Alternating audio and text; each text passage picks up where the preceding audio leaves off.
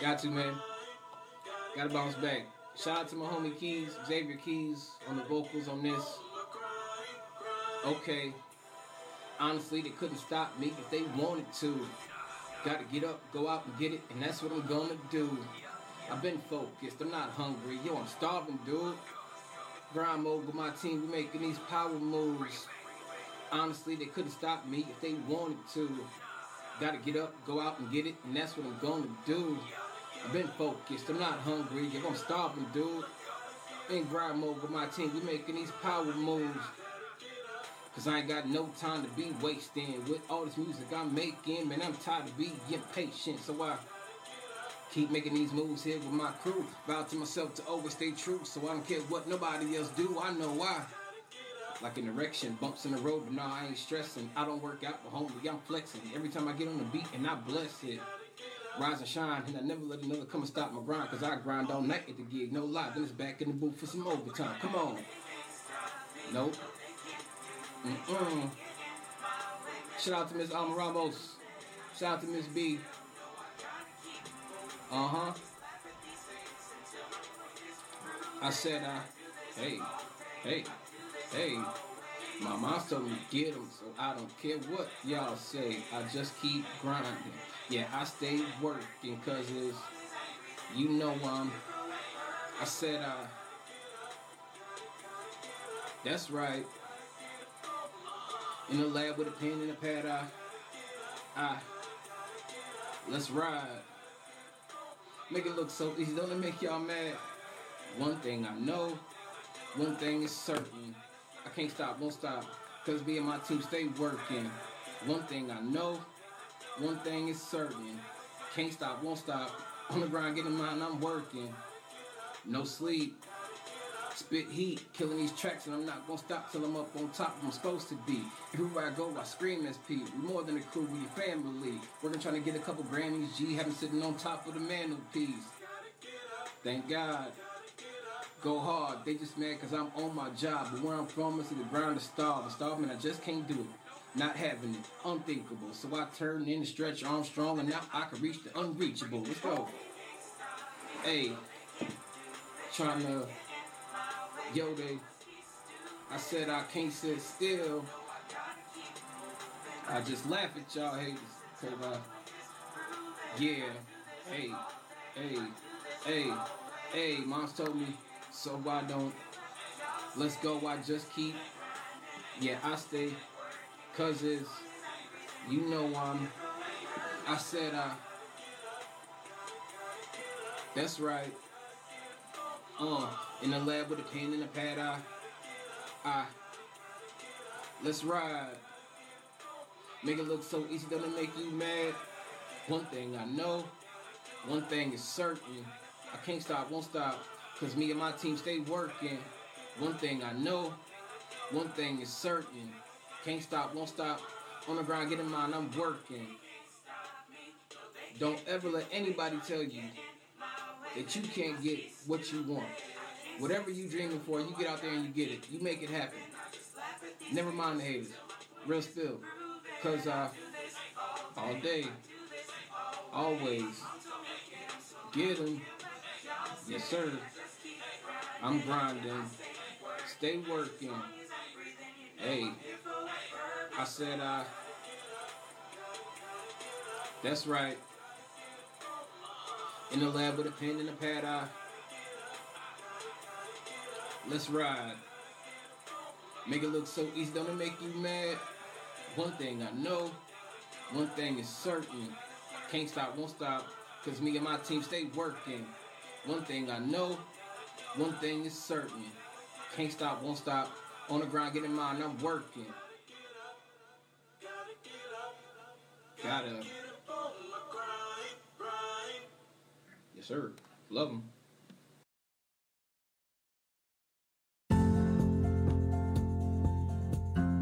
Rise and shine. Pour yourself a cup of coffee and tune in to Good Morning Aurora.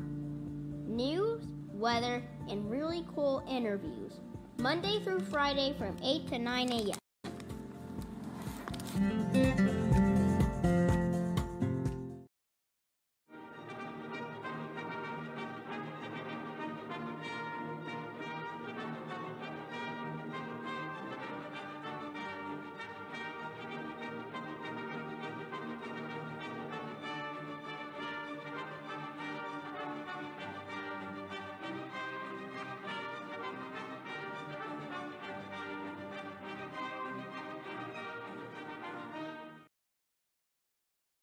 Good morning, Aurora. Good morning, Aurora. Good morning, Aurora. The time is 8.02 a.m. You're listening to and watching Good Morning, Aurora, the second largest city's first daily news podcast. It's Monday morning. It's the 20th, right?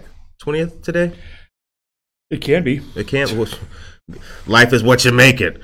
Um, but it's it's a Monday. It's a little chilly outside, but it's a uh, beautiful, nice, warm day, and it's warm in our hearts. Um, I've got news for you. We also have a great guest with us today. Is Paul Calhoun, a professional speaker from Advisor Speaks, a company that educates management teams in the area of mental health in the workplace.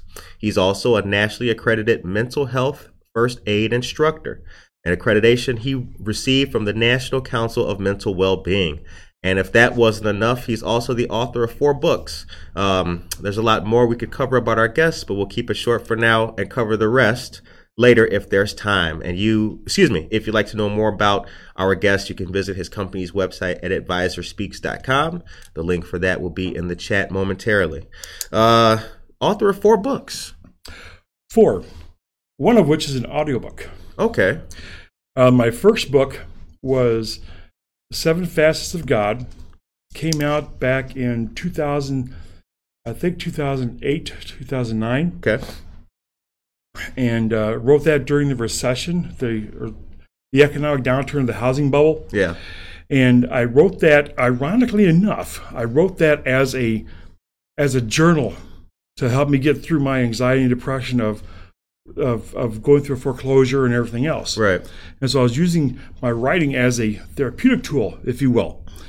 And so I was um, writing this book, Seven Facets of God, and um, the the the parts of the book I use for like stories to help emphasize a point. I use an uh, anecdotes to stories went very well, and a lot of people liked the stories. They didn't much like the theological part of it, but they like the stories in it Right.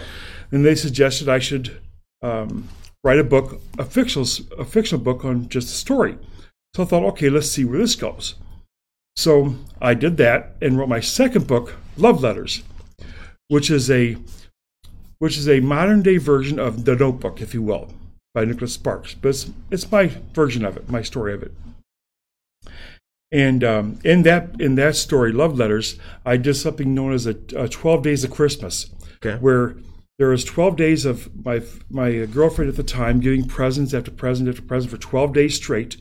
And on the 12th day it was an engagement ring.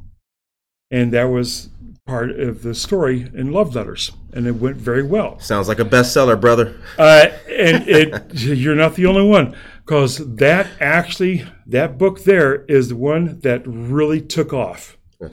Uh, the first book seven facets of god a few people in the, in the uh, influential world joel osteen uh, christopher lloyd james tolkien and a few pastors in the area liked the stories. And they said go out and make you know make a book for just a story a fictional story. So I made love letters. And that when that hit hollywood it went big time viral so i thought well maybe i got something here Right. so uh, with that, I was able to um, get into the world of um, being a camera operator, and uh, got to work with a vast amount of people. Uh, you, you've seen pictures of some of them actually, um, and uh, it was a it was a great time. And from there, it just went to a different path, and um, I thought, well, I'm, I'm making people feel good. I'm I enjoy making people feel good. Right. I got what we would know in the mental health world as the helper's high, where you help someone, you feel good. The Yep. helper's high. Excuse me. So I thought, well, I'll I'll help people find work. Right. Okay. And so I was a member of the um, Community Career Center in Aurora, Illinois, over by Cracker Barrel and 88 and Diehl Road. Yeah. And so uh, I was helping there, volunteering with the orientation. And the uh, director, one of the directors, uh, Becky Brilliant, great lady back then. She's moved on since then, but back then she was there she said, "How about we create a create a um, a program to help people find work?" I said, "I could do that." Right.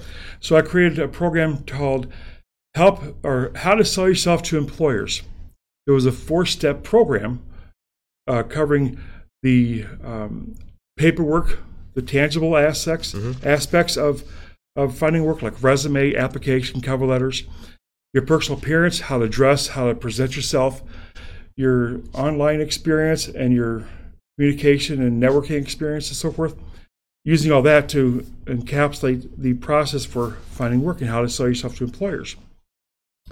He said that sounds good. We made the I made the program, and we put it out there on the board for people to sign up if they want. No problem. Expecting maybe eh, 10, 15 people.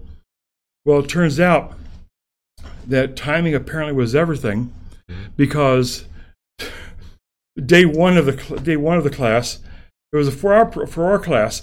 Day one of the class, uh, we had to turn people away because we were about to break fire code for uh, room occupancy.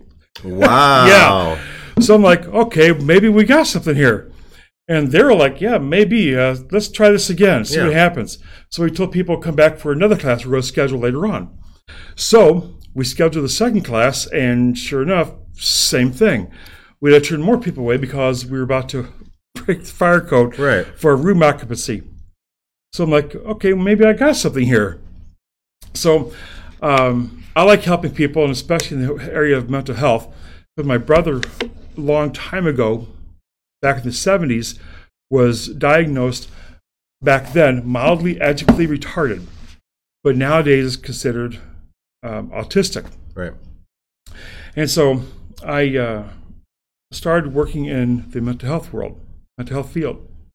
And, excuse me, started making presentations and learning more about how to help people with living with mental health and mental illness and so forth, help them out. And sure enough, it just grew and grew and grew, and that became my niche. And so as a result, I thought I'm going to focus on this area of speaking on mental health and take it from there. And as a result, I've joined uh, Toastmasters, the professional levels, uh, NSA, uh, National Speakers Association, not to be associated with the National Spy Agency Right. or NSA. And um, it, it grew from there. And now I, I've, uh, I've gone and spoken internationally. What have you learned about mental health that you did not know prior to your uh, entering into the field and really buckling down on the topic and subject? Oh gosh, I learned a lot in the area of one understanding what people living with a mental illness are going through. Because I myself, I have yeah, I do with anxiety and depression myself, but other people living with, for example, hallucinations, what that's like Right. uh, um, um, OCD, what that's like, having a better understanding of the experience.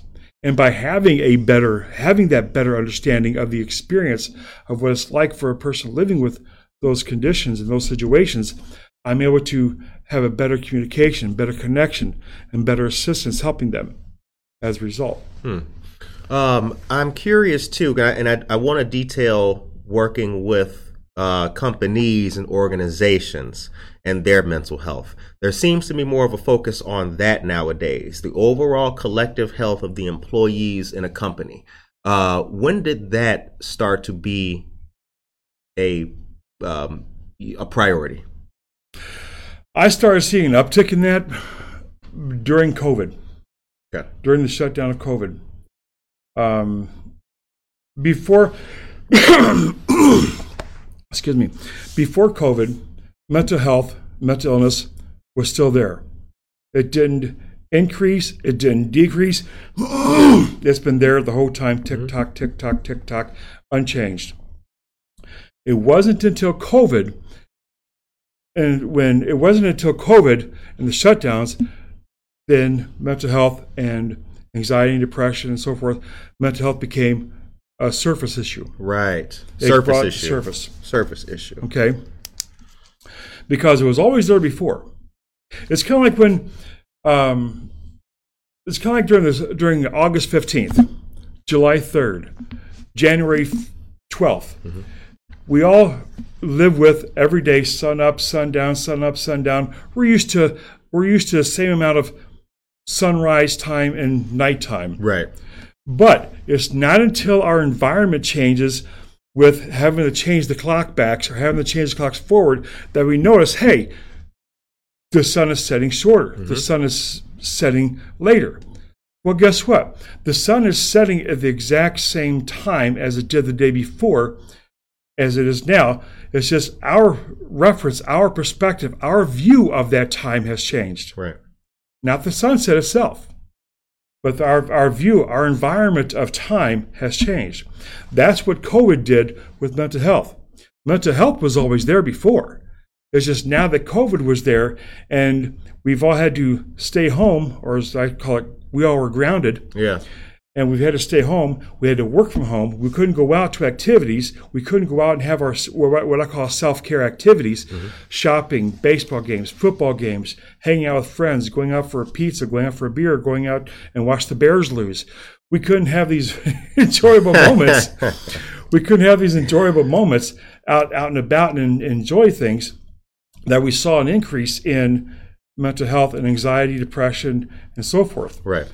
and and when when um, um, all the protests were happening for one thing or another, okay, uh, we saw a lot more people protesting on the very same issues that existed before the pandemic, but now we saw a lot of people doing more protests during the pandemic because that's the only activity they could do. Right. They couldn't go roller skating. They couldn't go to a baseball game. Couldn't go ice skating. Couldn't go to a football game. Couldn't go to a kids' soccer match. Couldn't go to an arcade. Couldn't go to a movie. Couldn't. You could barely go to a restaurant if they could find people to work there. The only the only activity they could do were the protests.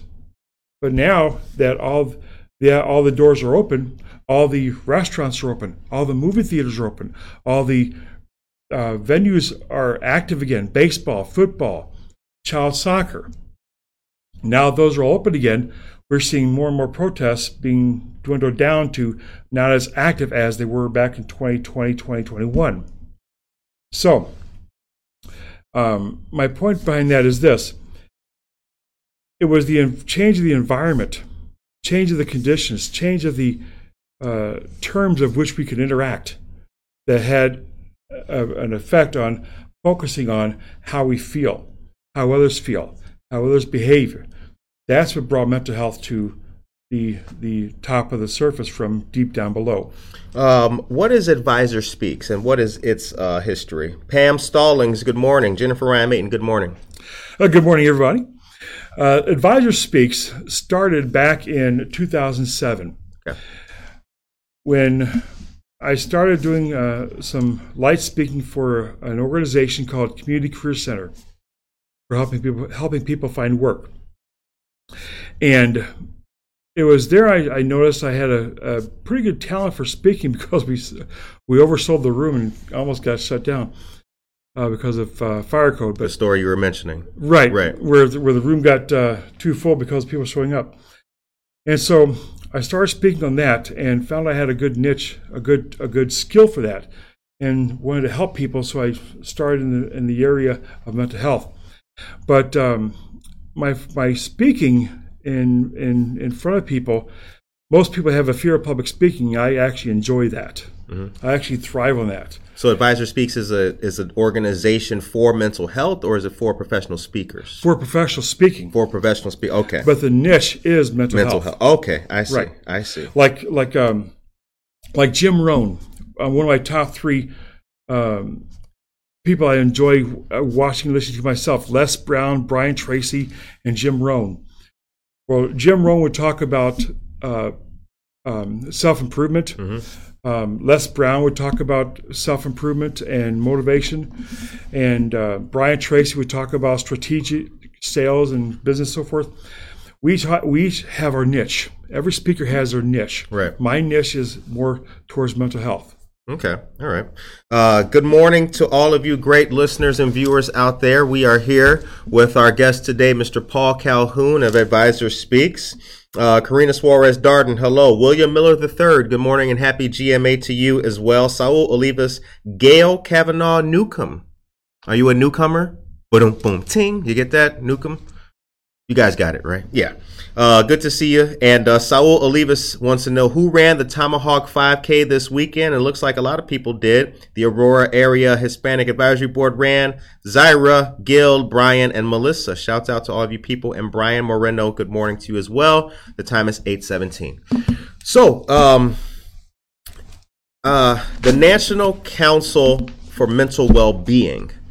Let's talk about that. What's its history and its roots? The National Council of Mental Wellbeing is a nonprofit organization in Washington, D.C. Okay. And uh, Michelle Obama uh, has actually recognized that organization um, for helping those with mental health um, desires to help mental health, Right. if you will. The National Council of Mental Wellbeing is also the copyright owner of Mental, uh, Mental Health First Aid. And mental health first aid is literally like a CPR for, for mental health. So, for example, if you if you see someone walking down the street and they're clenching their, their chest and they go down to their knees and they're like, oh, they're, they're, they're clenching their chest, you can pretty much surmise that they're having a heart attack, Right. right? And you would provide CPR if need be and call 911 and so forth. Right.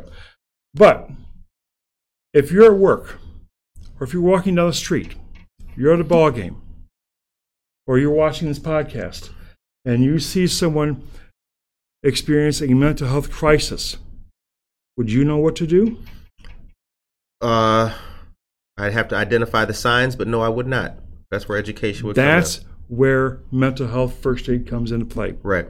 That's where it comes into help. Because in mental health first aid, you understand how to assess for risk. You uh, listen non judgmentally. Right. You give encouragement. You encourage uh, professional help and you encourage self help, which is very important. But if you don't know how to help someone going through a mental health crisis, you can actually make things worse Mm. by trying to provide assistance that you don't know what to do. Is misdiagnosis something that happens a lot in the field of mental health and well-being? From what you It, it doesn't happen a lot, Okay. but it does happen. okay, Okay, because keep in mind, psychology is not an exact science. If if if you if you if I break my leg, okay, the the the bone doctor person can look at my look at my leg, look at the X-ray, say, "Yep, that's a compound fracture right here at the the fibia or whatever the bone name is." Mm-hmm. Right? He can isolate it. So he can see it right there on the X-ray, clears the belt.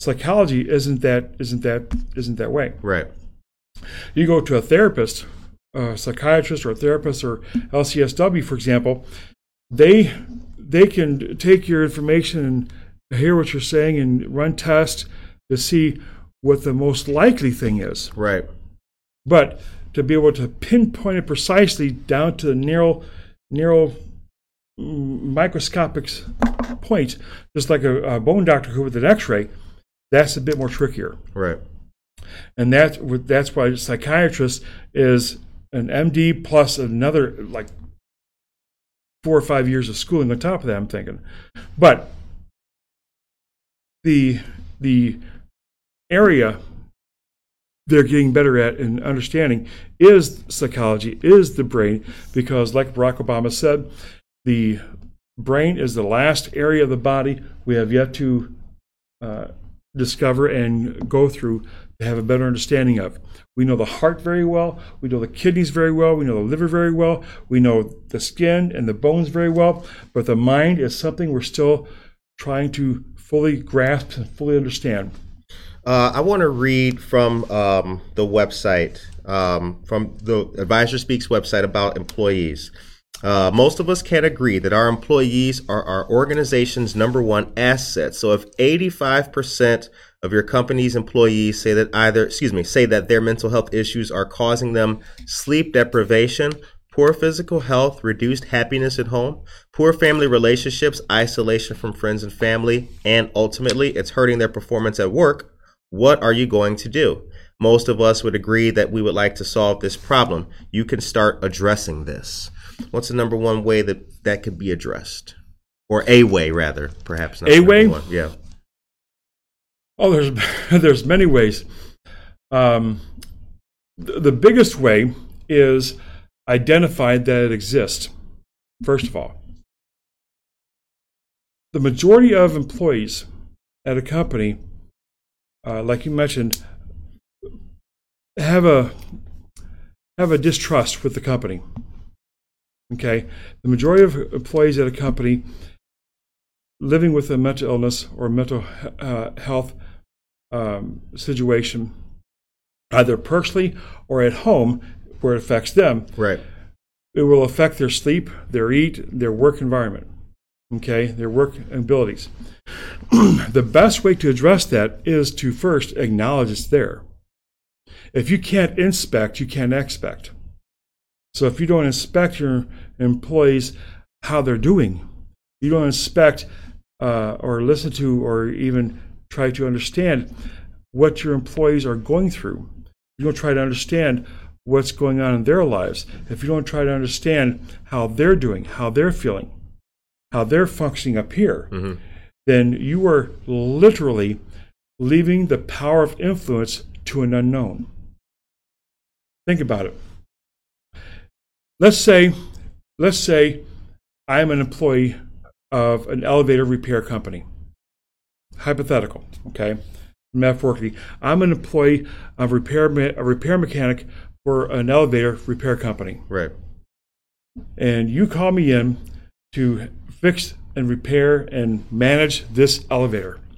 If the elevator breaks down, or if the elevator is not working as functionally, or if it's not working as well, or being as productive up and down as, as you want it to be, you want me as the elevator repairman, or as the elevator manager, if you will, to address it and make that elevator more productive Right. in your company. And then you take the elevator every day, up and down, up and down, up and down, no problem. And then all of a sudden, it's not functioning as productively as it used to. Okay, so you call the elevator, elevator guy in, and I come in and I open the elevator door box. I look at the elevator, and you ask me what's wrong with the elevator. I say, uh, beats the heck out of me. I don't know. I'll work on it though. And I do something to the elevator. You come back, and I say, well, I, I think it's fixed. I think it's good to go. Why don't you why don't you get in the elevator and give it a try? Would you trust that elevator? No. No, I wouldn't either. Okay. Take that same analogy, Mhm. take it over to a business side. You're a member of the C suite, CFO, CEO, executives. Mhm. Okay. And you have a subordinate below you, a manager, who has 10 subordinates below him. Okay. And his his um, department, this one department has a lot of high turnover rate, the broken elevator. Right. So you in the C-suite say to this manager, we'll call let's call him Bob. Just give him a name. You say to Bob, Bob, why does your one department have a high turnover rate? I don't know. I'll, I'll look into it and get back to you. Mhm. Okay. If Bob doesn't know his employees, how they function, how they work, what motivates them, Right. why they're doing what they're doing. Could you trust Bob to run that department?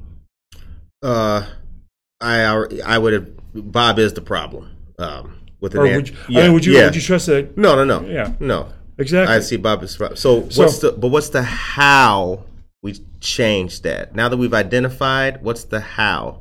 That's what I'm getting Okay. at. How you change that is you have them trained on understanding mental health.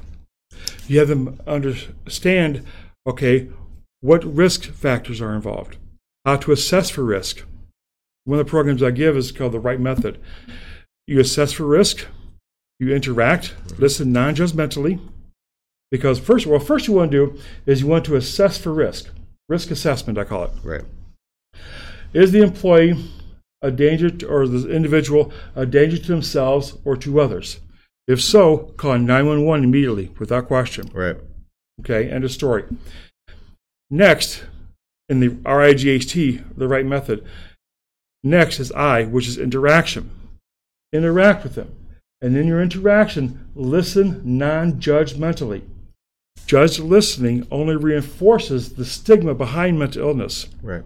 And because if you're listening judge if you're listening judgmentally, well, you shouldn't feel that way. Well, you know, you don't don't feel that way. Just get over it. Or like Cher says in the, the that one movie, snap out of it. Right. Right? Yep. If you listen non-judgmentally, that's just going to cause the individual to not talk about it. Right. And if they're not talking to you about it, you can't assess for risk. And like I said earlier, if you can't inspect, you can't expect.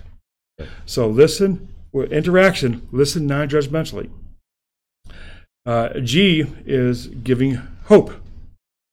You want to give them hope for that there is recovery possible. And recovery with mental illness, recovery is possible. I guarantee you on that one. I've seen it and experienced it. recovery is possible. There's a lot of people out there living with mental illness who manage it quite well and are in that recovery, and you can just look at them, not even tell they're living with mental illness, but they manage it quite well. They're in their recovery. So recovery is possible. So give hope in that. Now, one thing I want to say about that is hope or advice is not hope. Giving advice like, you know what you should do? You should do this. It helps. Or if you're having a, a mental illness day, you should rub some cream on your forehead or whatever. Right. Kind of stuff. Advice is not hope. True story. True story.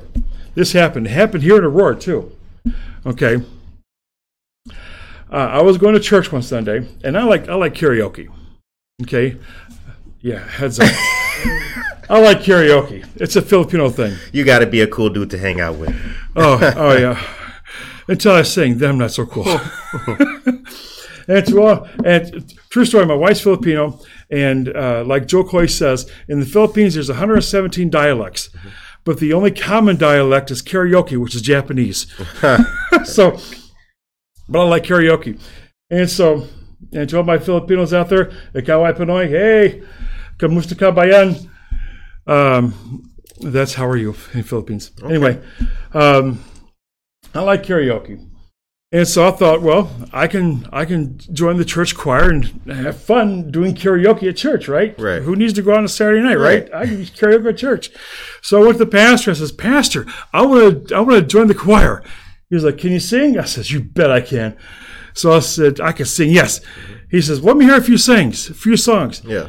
So he left me stand in front of his office. I'm singing la la la la. I'm holding the mic. La la. I'm singing a song. Yada yada yada yada blah. I'm singing, and he afterwards he sits back and says,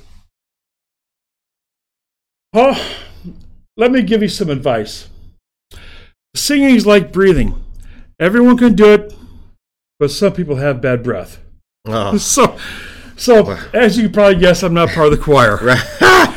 And there was a pastor that gave me that advice. That's tough advice, but Yeah. you know, tough love, right? Tough Right. love. So, like I said, uh, when you give hope, don't mix it with advice. Advice is not the same as hope. Right. So, and uh, and as far as the right acronym, H is for help. Okay.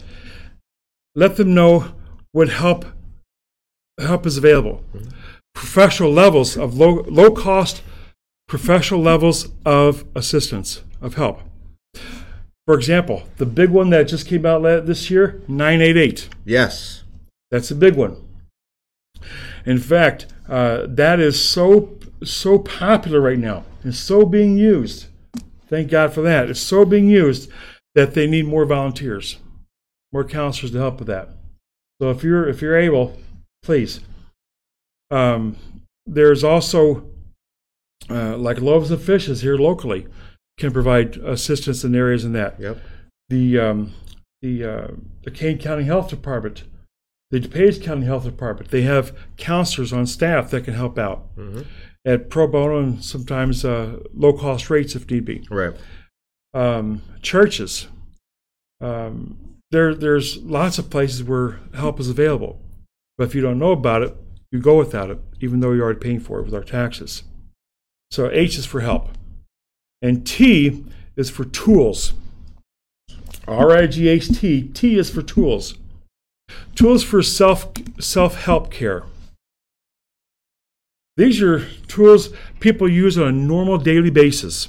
like we talked about before during the pandemic, you couldn't go out to a baseball game. Right. You couldn't go out. Uh, um, you couldn't go out to a restaurant, or couldn't go out to a church choir and not hear me sing, Yeah. because those people, those things weren't allowed during the during the pandemic. But people use those for self care tools. My wife does retail therapy, for example. Shopping. Yeah.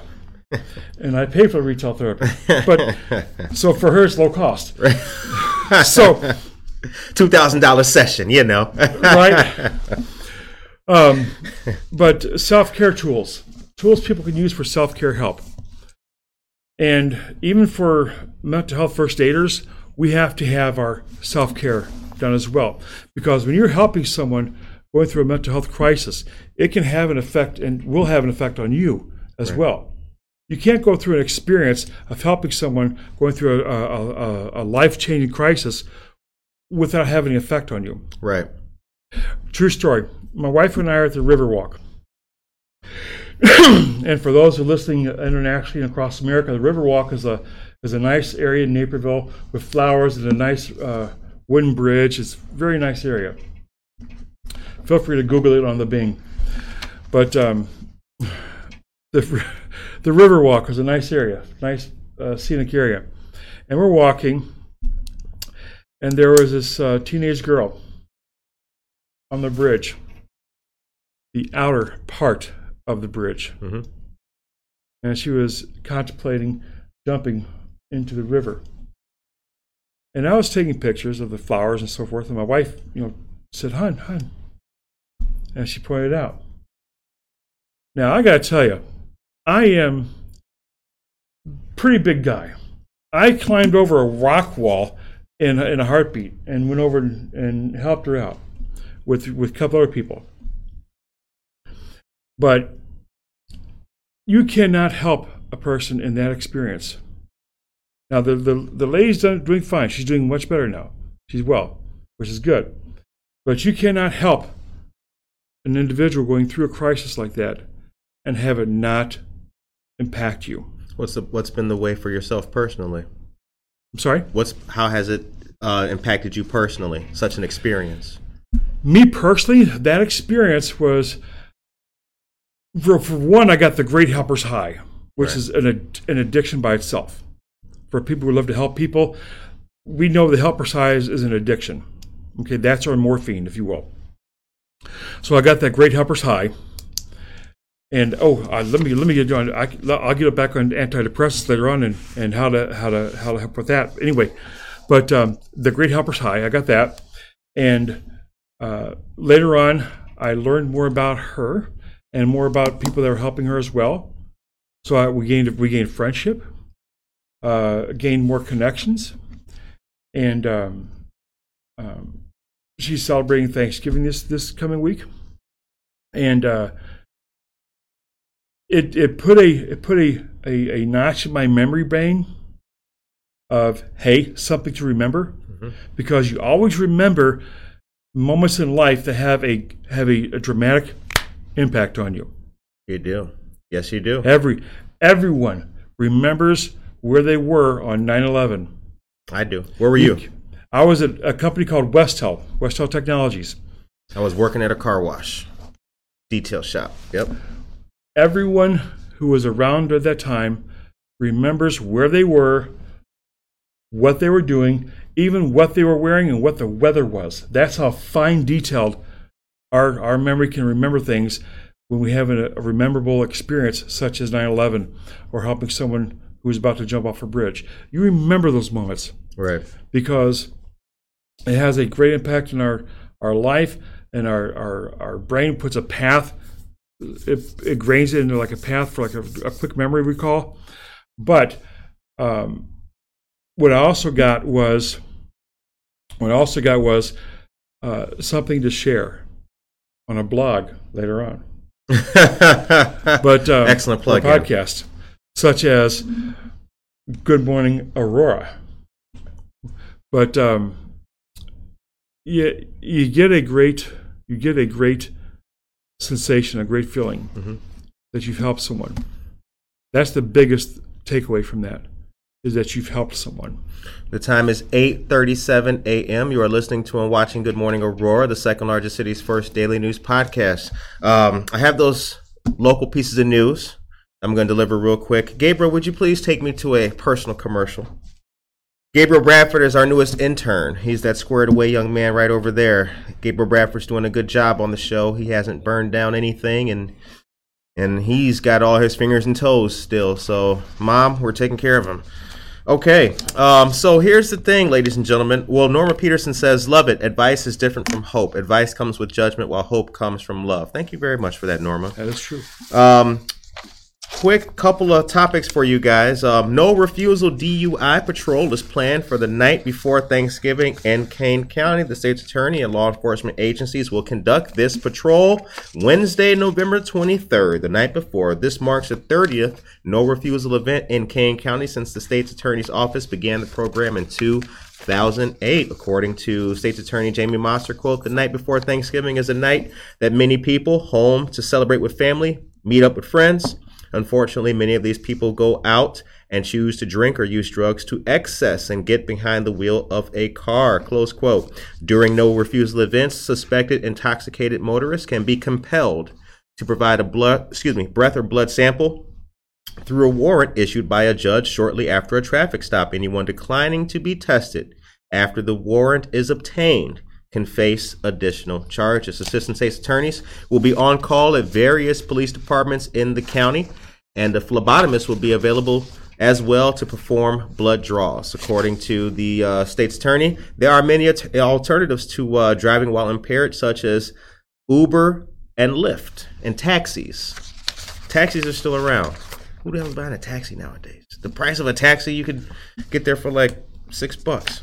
Um, Oh, here it is. Del Webb over 55 development is now open, featuring 169 homes officially in Aurora. Now, this was this was Thursday's ribbon cutting. Well, it was last week, uh, but it's at Lincoln Prairie, Route 30, and Wolf's Crossing Road. That's bisected by Eola Road. It's a 55 and older community, and Del Webb is known for it. And it's the first new Del Webb development in the Chicago area in 15 years. How about that? The 169 low maintenance ranch homes come in six styles of two to three bedroom houses ranging from 1,502 square feet to 2,754 square feet. Designs include large kitchen islands, tall sliding glass doors, suites with spa like baths, and storage space. The gated community also has an 18,000 square foot clubhouse that will include meeting spaces that can be used for classes, billiard rooms, locker rooms, indoor and outdoor pools, recreational areas with tennis and pickleball courts. How about it? Nice. And according to Mayor Irvin, hold on, where's that? Uh, where's the quote at? Hold on a second here. It's in here. Aha. Mayor Irvin says, quote, although I'm not 55 years old just yet, I could certainly see myself living here in one of these beautiful homes and partaking in the residential activities with my neighbors. If there was ever a selling point for Del Webb, there you have it.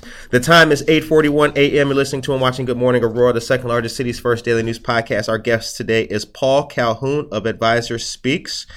Uh Aurora downtown, Marissa, hello, Matt Hanson. Good morning to see you, Michelle Gums. Good morning, dear sister, and Judge, jo- or uh, well, Judy Walter and Joe Jackson, not Judge Joe Jackson.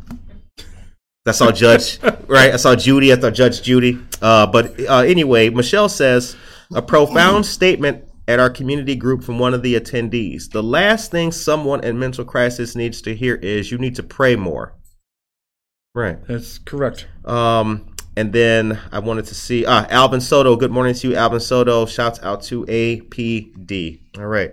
Um, the time is 8:41 a.m. Uber and Lyft offer free rides often this night of the year. It's the biggest drinking night of the entire year. Please be safe out there, ladies and gentlemen. Got any Yeah. plans for Thanksgiving?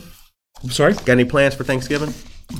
Uh, yes, yes. Um, my wife, uh, who's a who's a uh, caregiver nurse, she's working Thanksgiving Day, so we're going to be celebrating it the next day. But I'm going to be going to Cracker Barrel to get the Thanksgiving meal because I can't cook to save my life.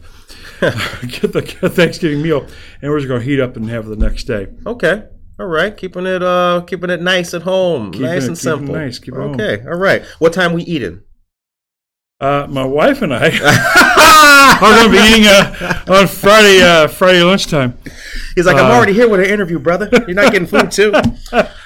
Uh, real quick, if I can. Sure, absolutely. Uh, the the um, the viewer, uh, the listener that said the last thing someone going through a mental crisis needs is prayer. Say you should pray more.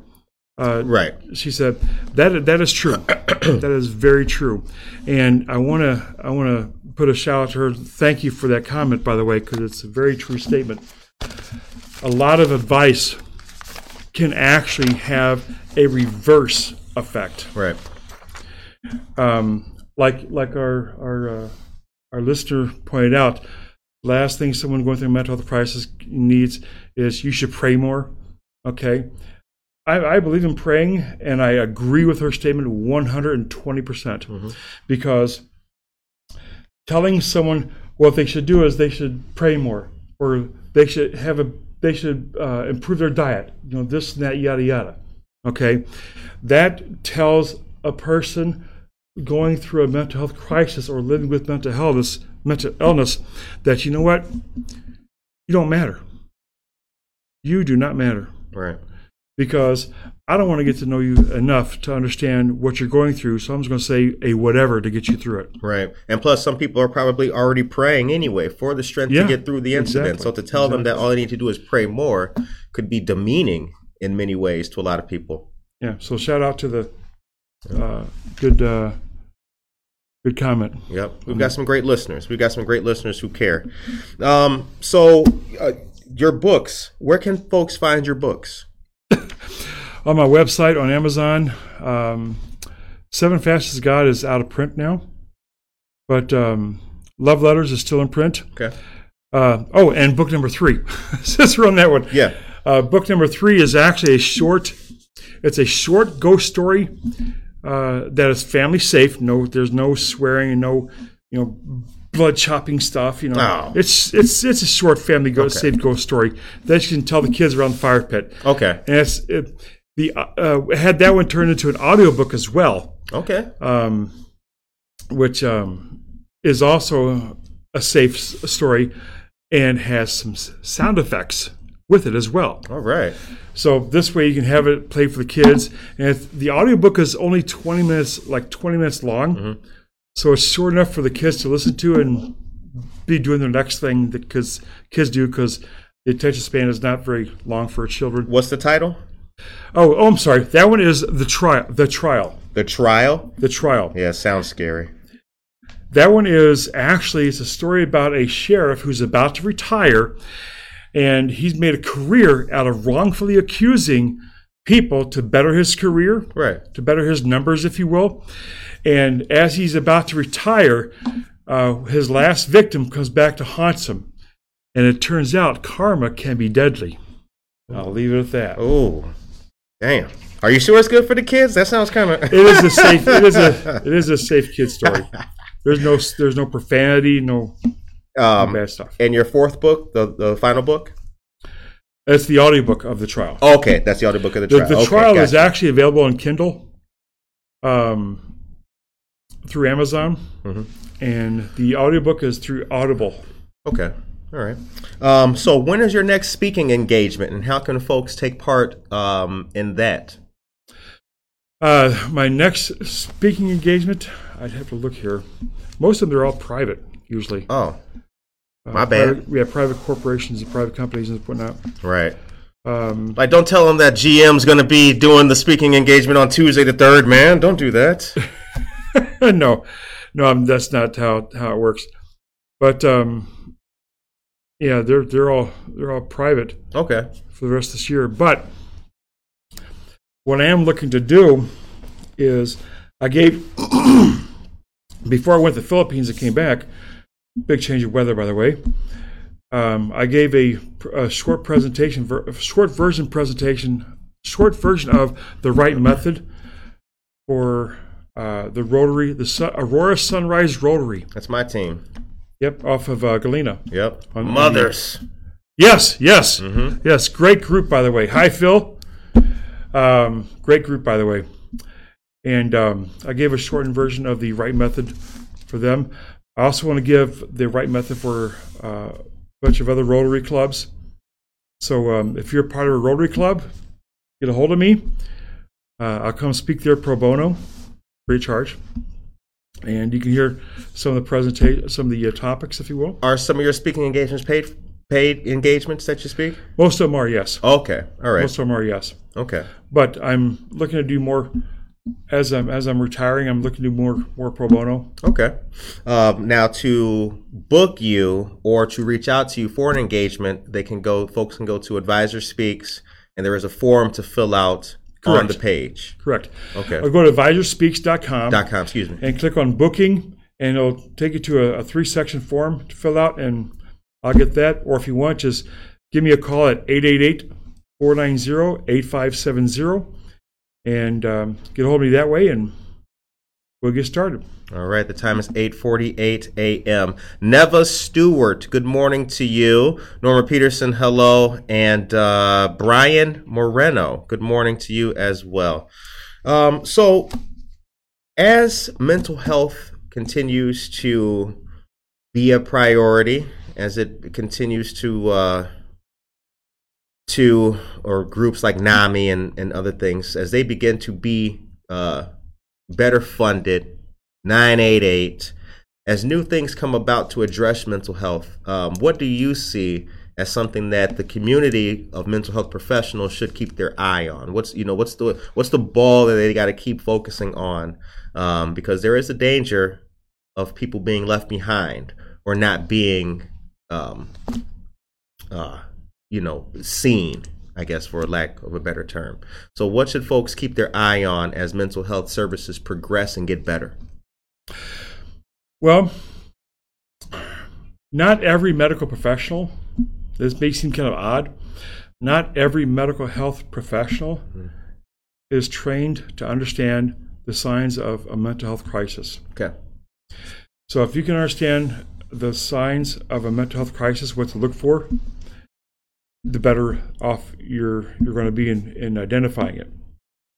Okay, like I said before, if you can't inspect, you can't expect.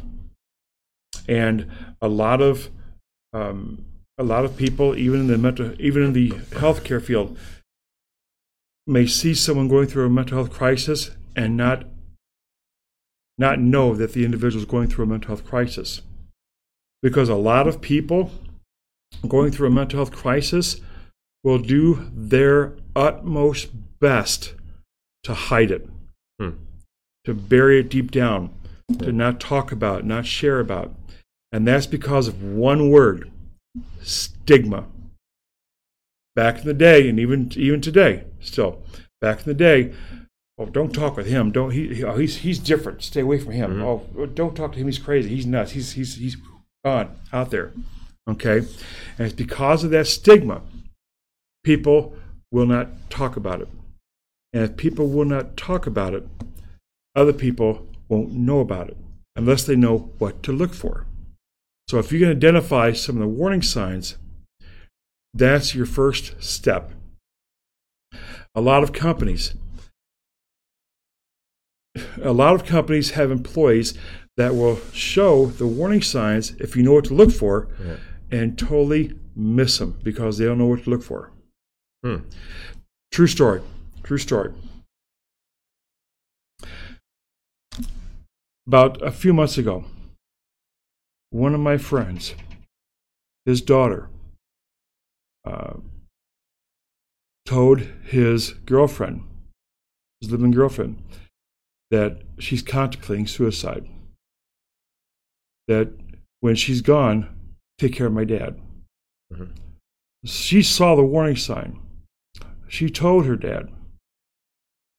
Her dad said, "Well, she's a strong, she's strong, she's a strong girl. She, she'll get over it. She's a strong girl.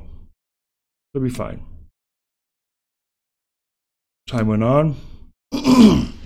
she wrote notes. They thought she was just being her creative self. But she was a very, she is a very creative person, very good artist. All right. Her sister had a wedding. The whole family went to a wedding. She was uh, part of the part of the bride uh, party. Looked like she was having a great time. Looked like she was having a blast. But do you know that's actually one of the biggest warning signs you can watch for? Shortly after that, her mom came home and she was already dead from an overdose, from a suicide overdose of sleeping pills. If you know the signs to watch for, you know what to watch for in, in areas of mental health, Mhm. crisis, for example, especially with suicide, you can help negate a problem. You can help prevent a problem from actually happening.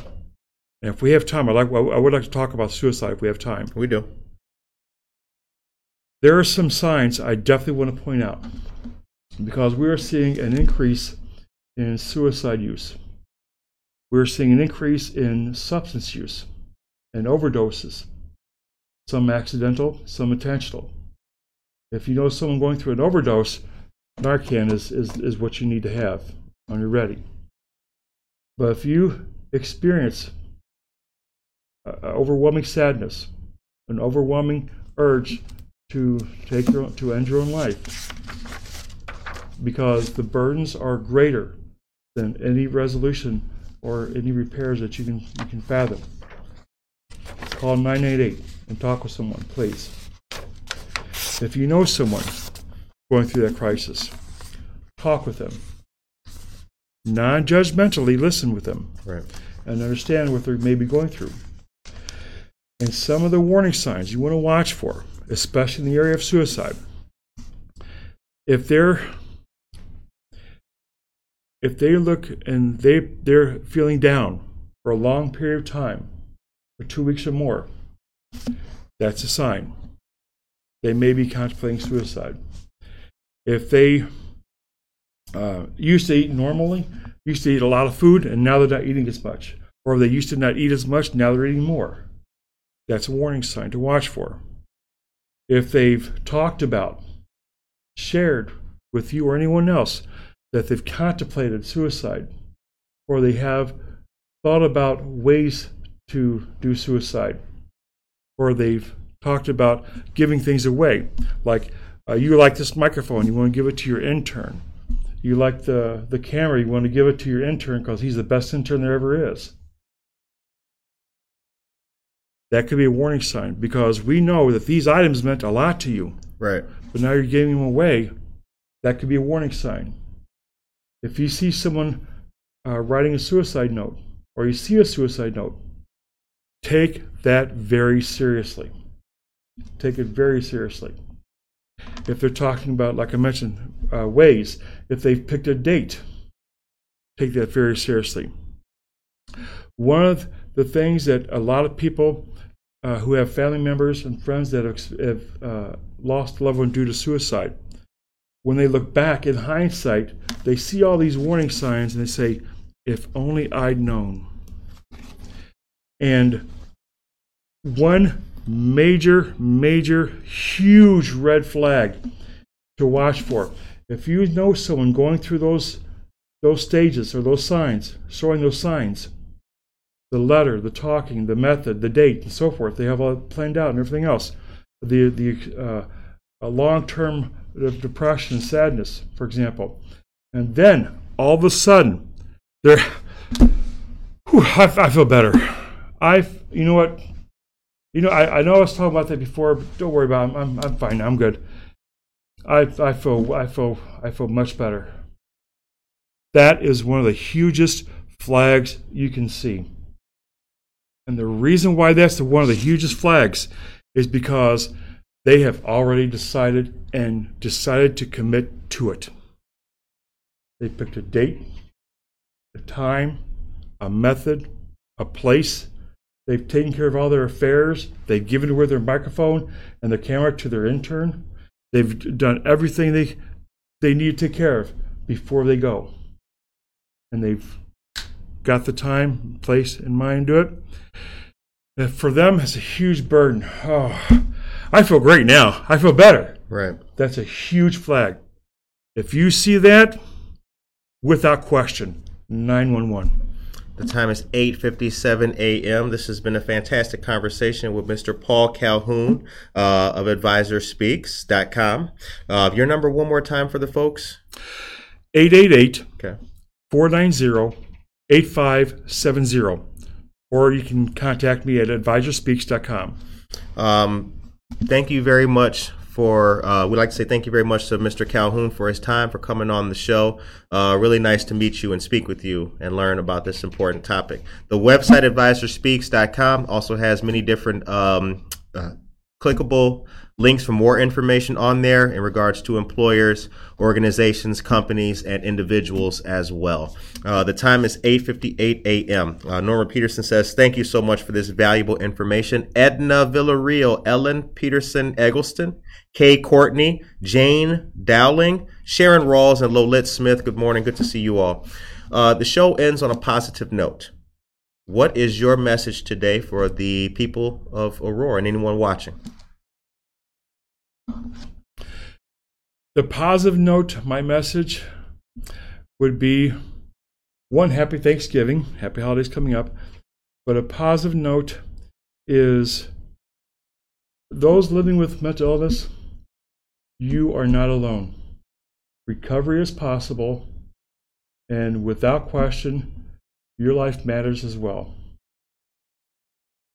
Thank you very much for that message, sir. Much appreciated. I hope that you guys all have a blessed and a positive day today. Uh, tune in tomorrow for another great episode of Buenos Dias, Aurora, and Good Morning, Aurora will return to you all on Wednesday. Take care of yourself and each other.